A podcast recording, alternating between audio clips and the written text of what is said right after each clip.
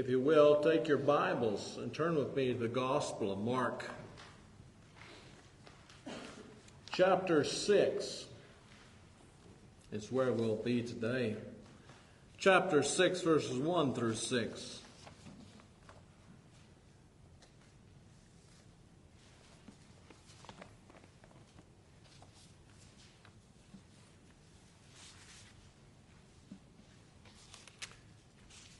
And hear the word of God. He went away from there, that's Jesus, and came to his hometown, and his disciples followed him. And on the Sabbath he began to teach in the synagogue, and many who heard him were astonished, saying, Where did this man get these things? What is the wisdom given to him? How are such mighty works done by his hands? Is not this the carpenter, the son of Mary, the brothers, and his brother James, and Joses, and uh, Judas, and Simon, and are not his sisters here with us? And they took offense at him.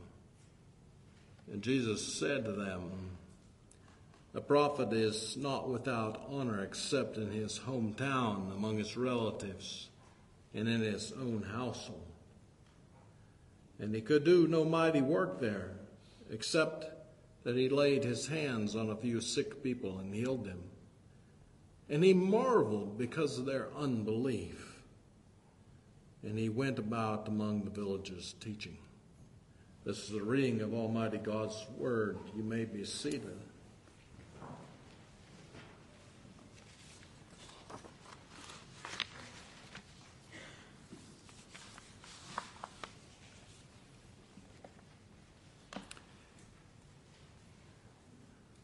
It's quite a thing, isn't it? He marveled. If you can marvel Jesus, that's, that's quite a feat. He marveled because of their unbelief. And that's primarily what I'd like to talk to you about this morning this, this whole condition of, of faith and no faith or unbelief, believing in Christ or not believing in Christ.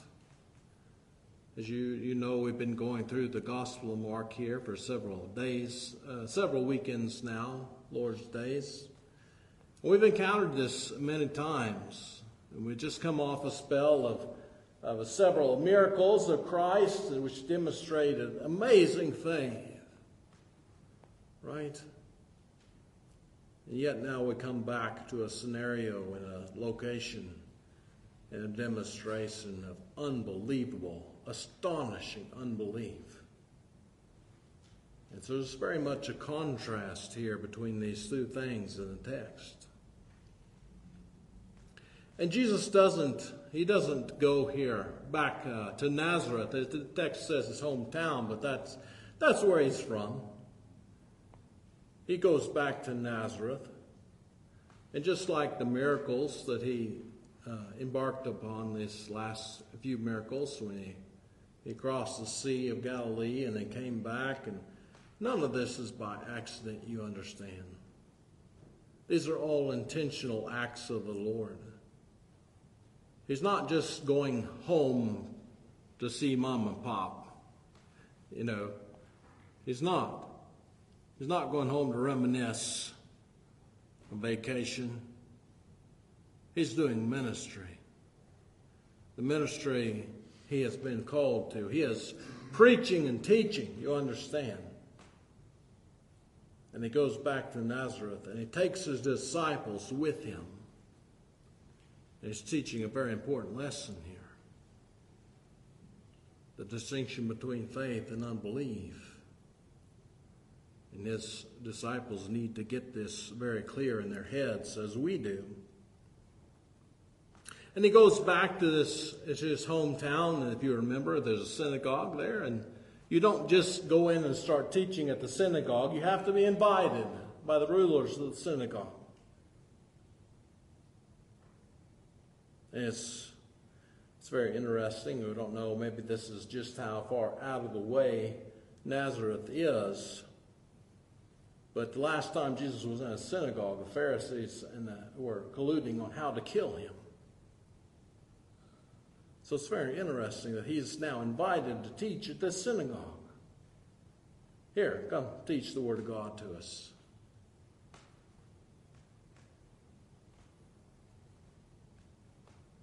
And as usual, he starts teaching. And just as the first time he ever taught in the synagogue, the people are astonished. They're amazed. They're, they're beside themselves. They're overwhelmed by his teaching. That's what the word means. And it's not just a one time thing. The, the verb here is a continuous action, it's a continuous event. They are overwhelmed, astonished by what they are hearing.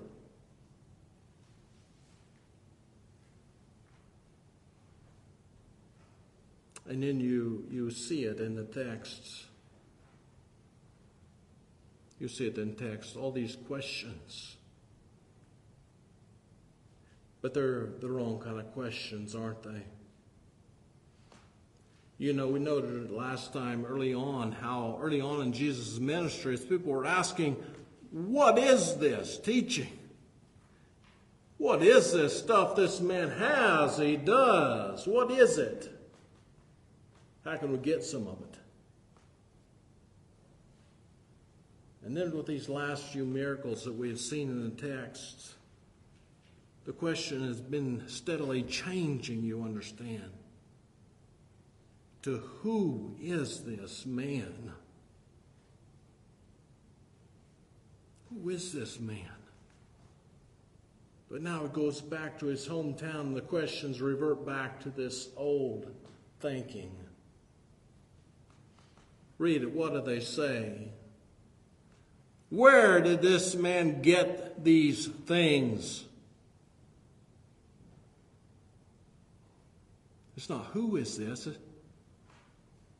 Where, where's this stuff coming from?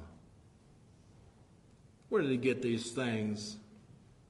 What is this, this special secret wisdom given to him? How's he doing all this stuff? They don't care who he is. You can tell by their questions.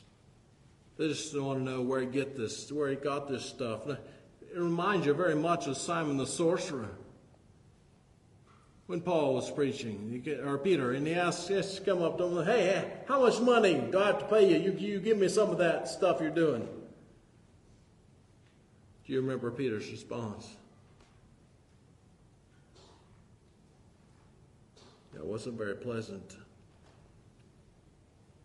They were asking the wrong question. What is this stuff? Instead of who is this? You see, they, they thought they knew him. They felt pretty confident in themselves and their own opinion of Jesus. They, didn't, they thought they knew him, they just didn't know where he got this stuff from. He's a local boy, you understand. He grew up there around those people. He had lived there for nearly 30 years of his life. 30 years, that's a long time. They can know a man by 30 years, right? He had followed his father Joseph into carpentry.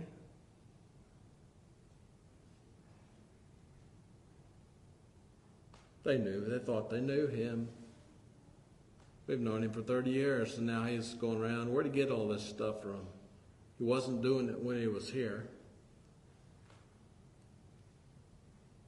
They knew the, the controversy that's been going on around him. Even the word of what Jesus had been doing had reached as far out as Nazareth. They heard about these things. At one point, his family had heard about him in Nazareth, and they all got together the mother, the brothers, and the sisters. And they came to get Jesus, if you recall, because they thought that he'd lost his mind.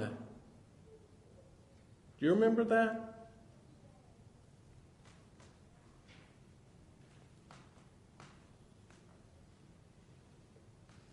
They knew of that controversy. They even knew of the controversy kind of surrounding his birth. You see that come out in the text too. This isn't the carpenter, the son of Joseph. It's rather derogatory. They say, it's the carpenter, the son of Mary.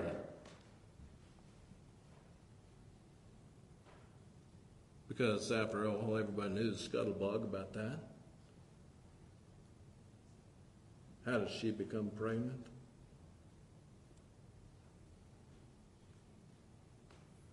They knew this confrontation between his mother and his brother and his sisters when they came to Galilee to bring him home. They thought, thought he'd lost his mind. This is just before the scribes from Jerusalem, the big dog, got involved. They come to Galilee to lay down this proclamation that Jesus was doing all this stuff that he did by the power of Satan.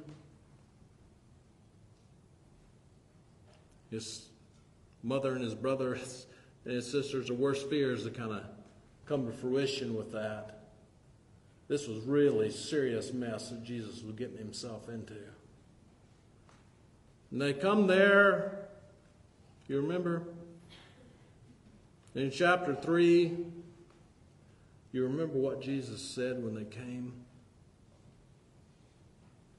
You can sure bet the people at Nazareth did.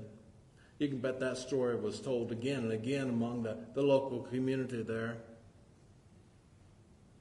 How they came to get Jesus and spare him and to save him from all this danger and conflict. And what that boy said to his mom.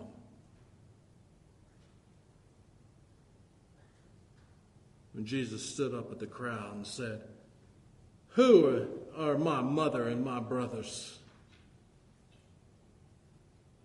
Here are my mother and my brothers, for whoever does the will of God, he is my brother and my sister and my mother.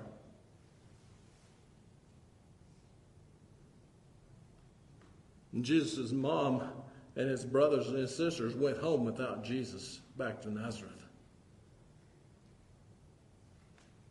They remembered that. You could bet that was the talk of the little town. Can you believe that, Jesus?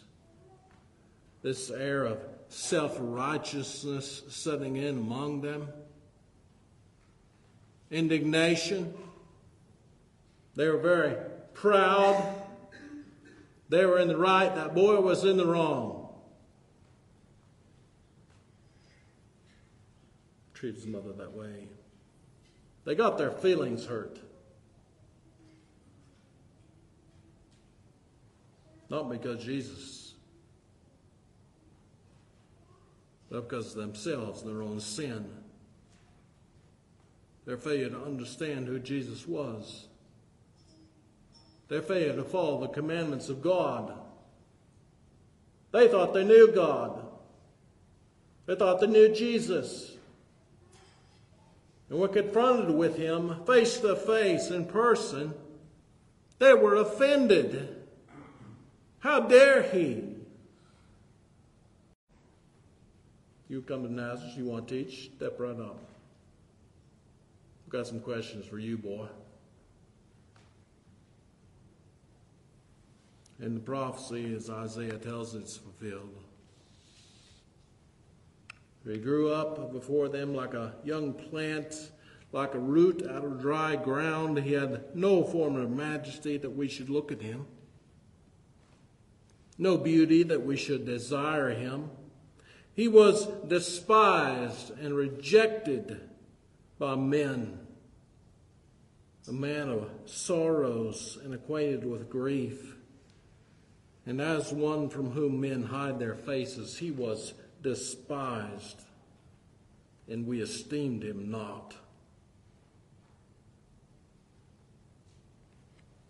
That's the prophecy of Isaiah about Jesus Christ. And we see it in the, living out here in the New Testament. We see it. And we see the parables, the earlier parables of Jesus in this instance beginning to come to light too. We see it when he says, Pay attention to what you hear. They heard the word that he preached, they heard the Bible, they heard the word of God. It astonished them. They didn't know where this stuff even come from that they were hearing. Yet it's the Word of God being preached by the Word of God in the flesh Himself. They didn't recognize it.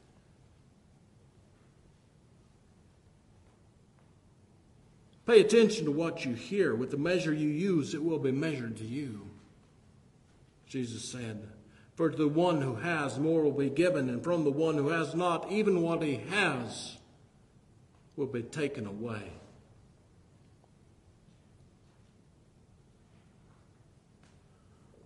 We're seeing this, in this also, the shadow of the cross. We see it in Jesus' own lamentation, weeping. Oh, Jerusalem, Jerusalem, the city that kills the prophets and stones those who are sent to it. How often I would have gathered you, your children, together as a hen gathers her brood under her wings, but you would not have it. You know what Jesus is talking about now when he speaks of a prophet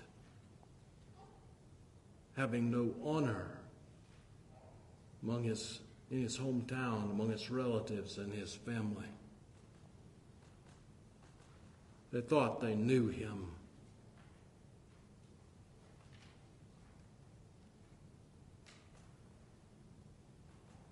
What a difference. What a difference faith makes. Right?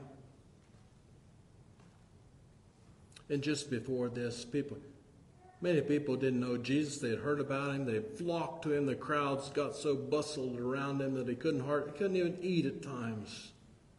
He had to stand in a boat out on the lake to keep from being crushed by them.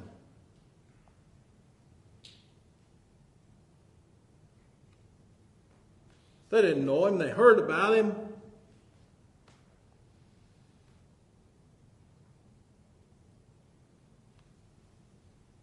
What a difference faith makes. They heard about him and they, they needed him. They believed he could do something for them. And they came to him. He stilled the winds and the waves just with a word. And they were terrified, the disciples were. That's when the question came who is this man? He overpowers legions of demons with a word. He heals diseases with a word. He raises the dead with a word. He makes the unclean clean with word. Brings them from the darkness they're living in into his marvelous light.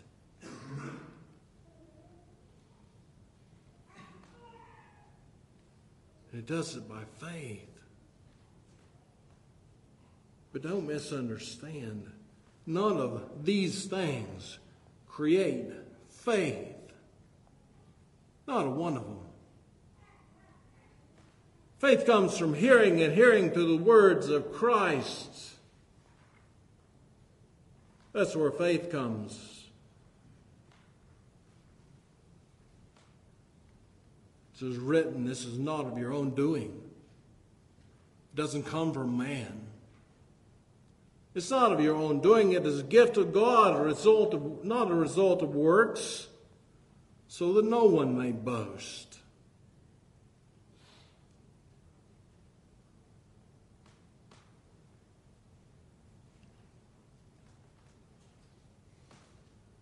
And yet, as Luke tells us, these same things, the same thing in another way. He says, If they do not hear Moses and the prophets, neither will they be convinced. even if someone should raise from the dead. If they don't hear Moses and the prophets, neither will they be convinced if someone should rise from the dead. Faith comes through hearing and hearing to the words of Christ.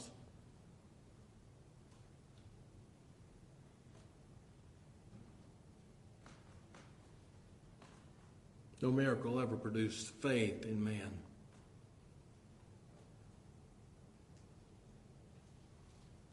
Miracles in Scripture are for the express purpose of revealing Christ to those who already have faith,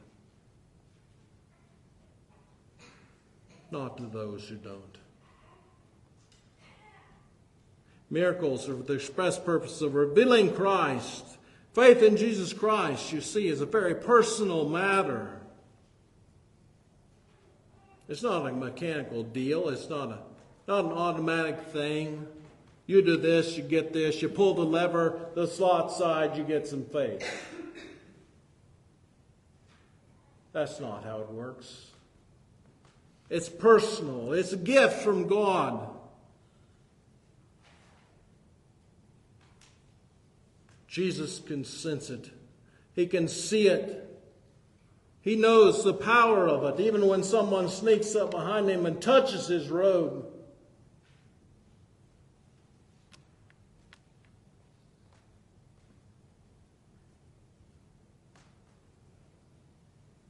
Jesus can sense faith. He can sense that gift of God that his Father has given to people. And he can sense when it's not there also. What a difference faith makes. And it's a very personal thing.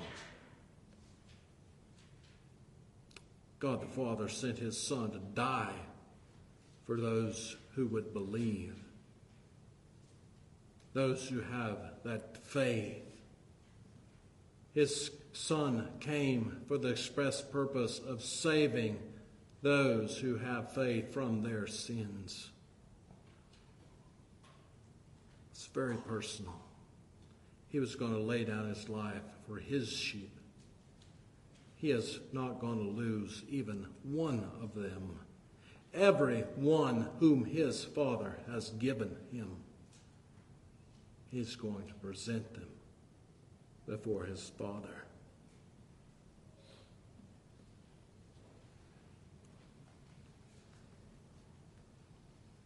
And yet the scripture tells us that here in Nazareth of his hometown,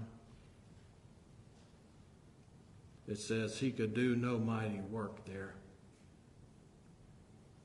except that he laid hands on a few sick people and he healed them. Sick people, not healthy people.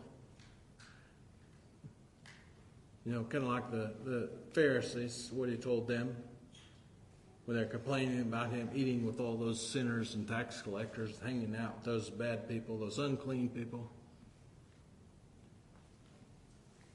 Those people who knew they needed Jesus. Those people at the end of their end of their selves and no other way else to go.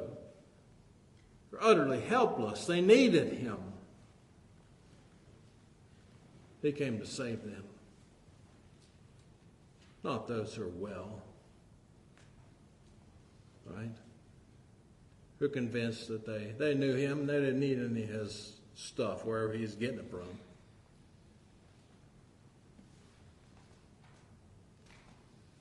And it's, it's so tragic because you think about how blessed this community of Nazareth was. How blessed it would have been, must have been to, to have Jesus grow up there.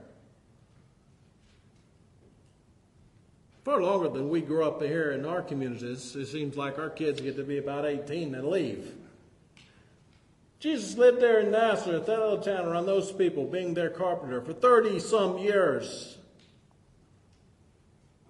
How blessed they must have been to live around a young man, a boy, an adult man who was sinless.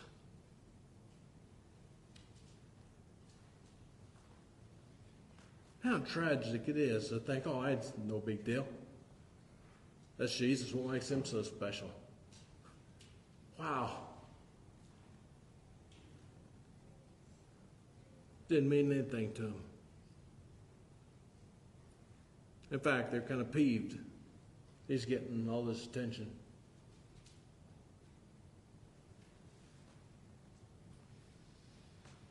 The scripture says they were scandalized.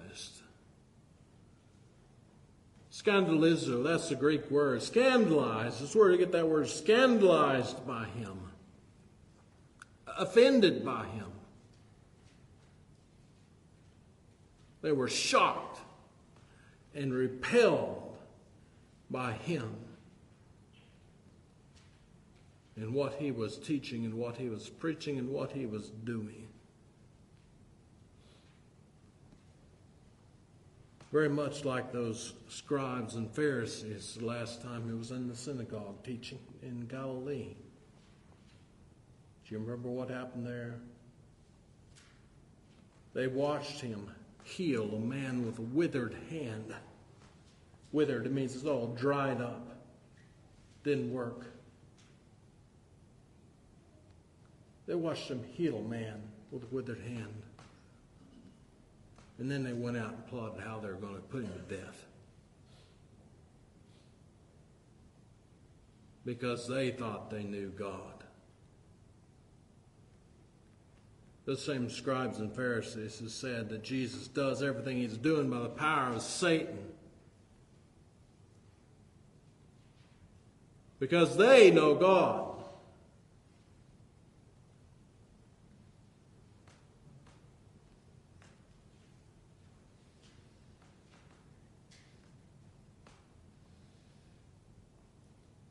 Never going to have any of this Jesus stuff.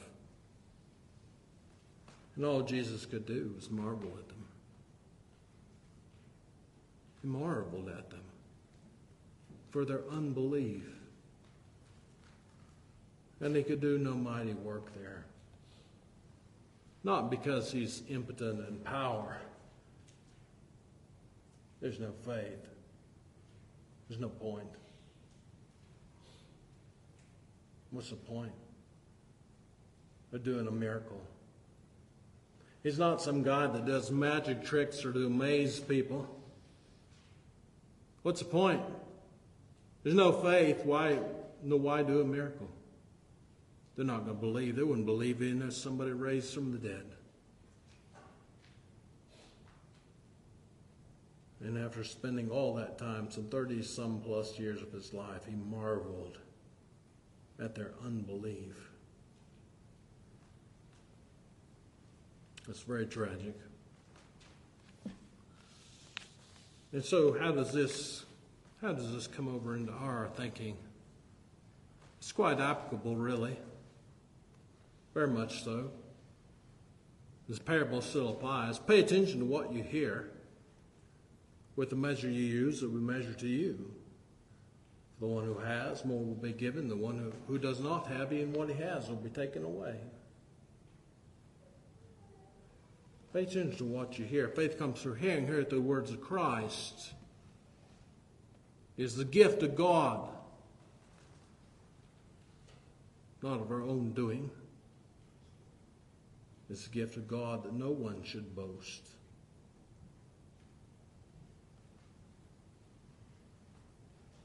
We spend so much of our time thinking, I know Christ. I know it, I'm okay. I'm good with him. Maybe you're scandalized by him. I don't know. Hope not. Hope not. What do you think about him? we have no standard of judging God. He's given us His Word. He's given us His Son who has spoken this very word to us all. We have no grounds to judge it, to argue with it, to wrangle with it, no right to manipulate it. It's God's Word. We're not to judge it, we're to believe it and let it judge us. Let it change us, conform us to its standard. The nerve of thinking that we, we would come and try to squeeze God into our mold because we know or we find it offensive. It's not for us to judge. It's for us to believe, and that's what Jesus preached. The kingdom of heaven is at hand. Repent and believe the gospel.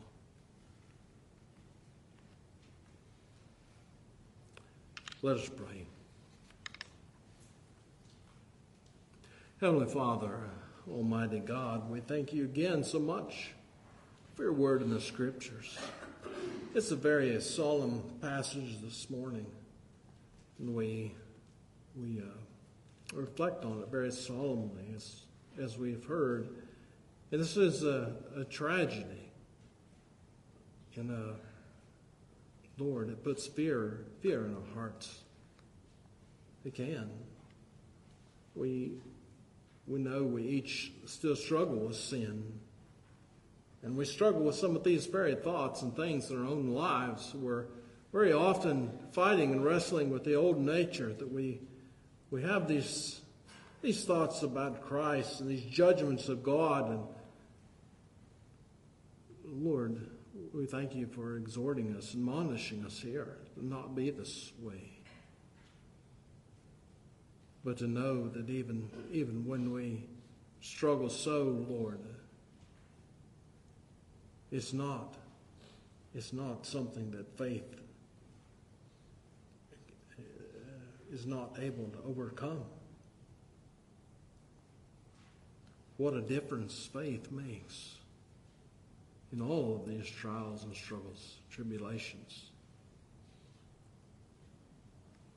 Father, we thank you that it's through faith your gospel comes. To repent and believe the gospel, that it's not us that saves us, it's Jesus Christ who saves us. It's all his merit, and it's entirely by grace, not of our own doing and our own works. It bids us only believe. Believe. Have faith in Christ.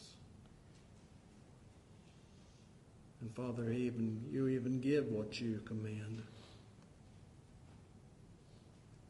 And Lord, this is so much comfort to the to the sinner who struggles. Father, we thank you and ask you to bless us. Bless us with this gospel. Bless us with this joy of faith in Christ. Give it, Lord. We desperately need it. We ask it in Jesus' name. Amen.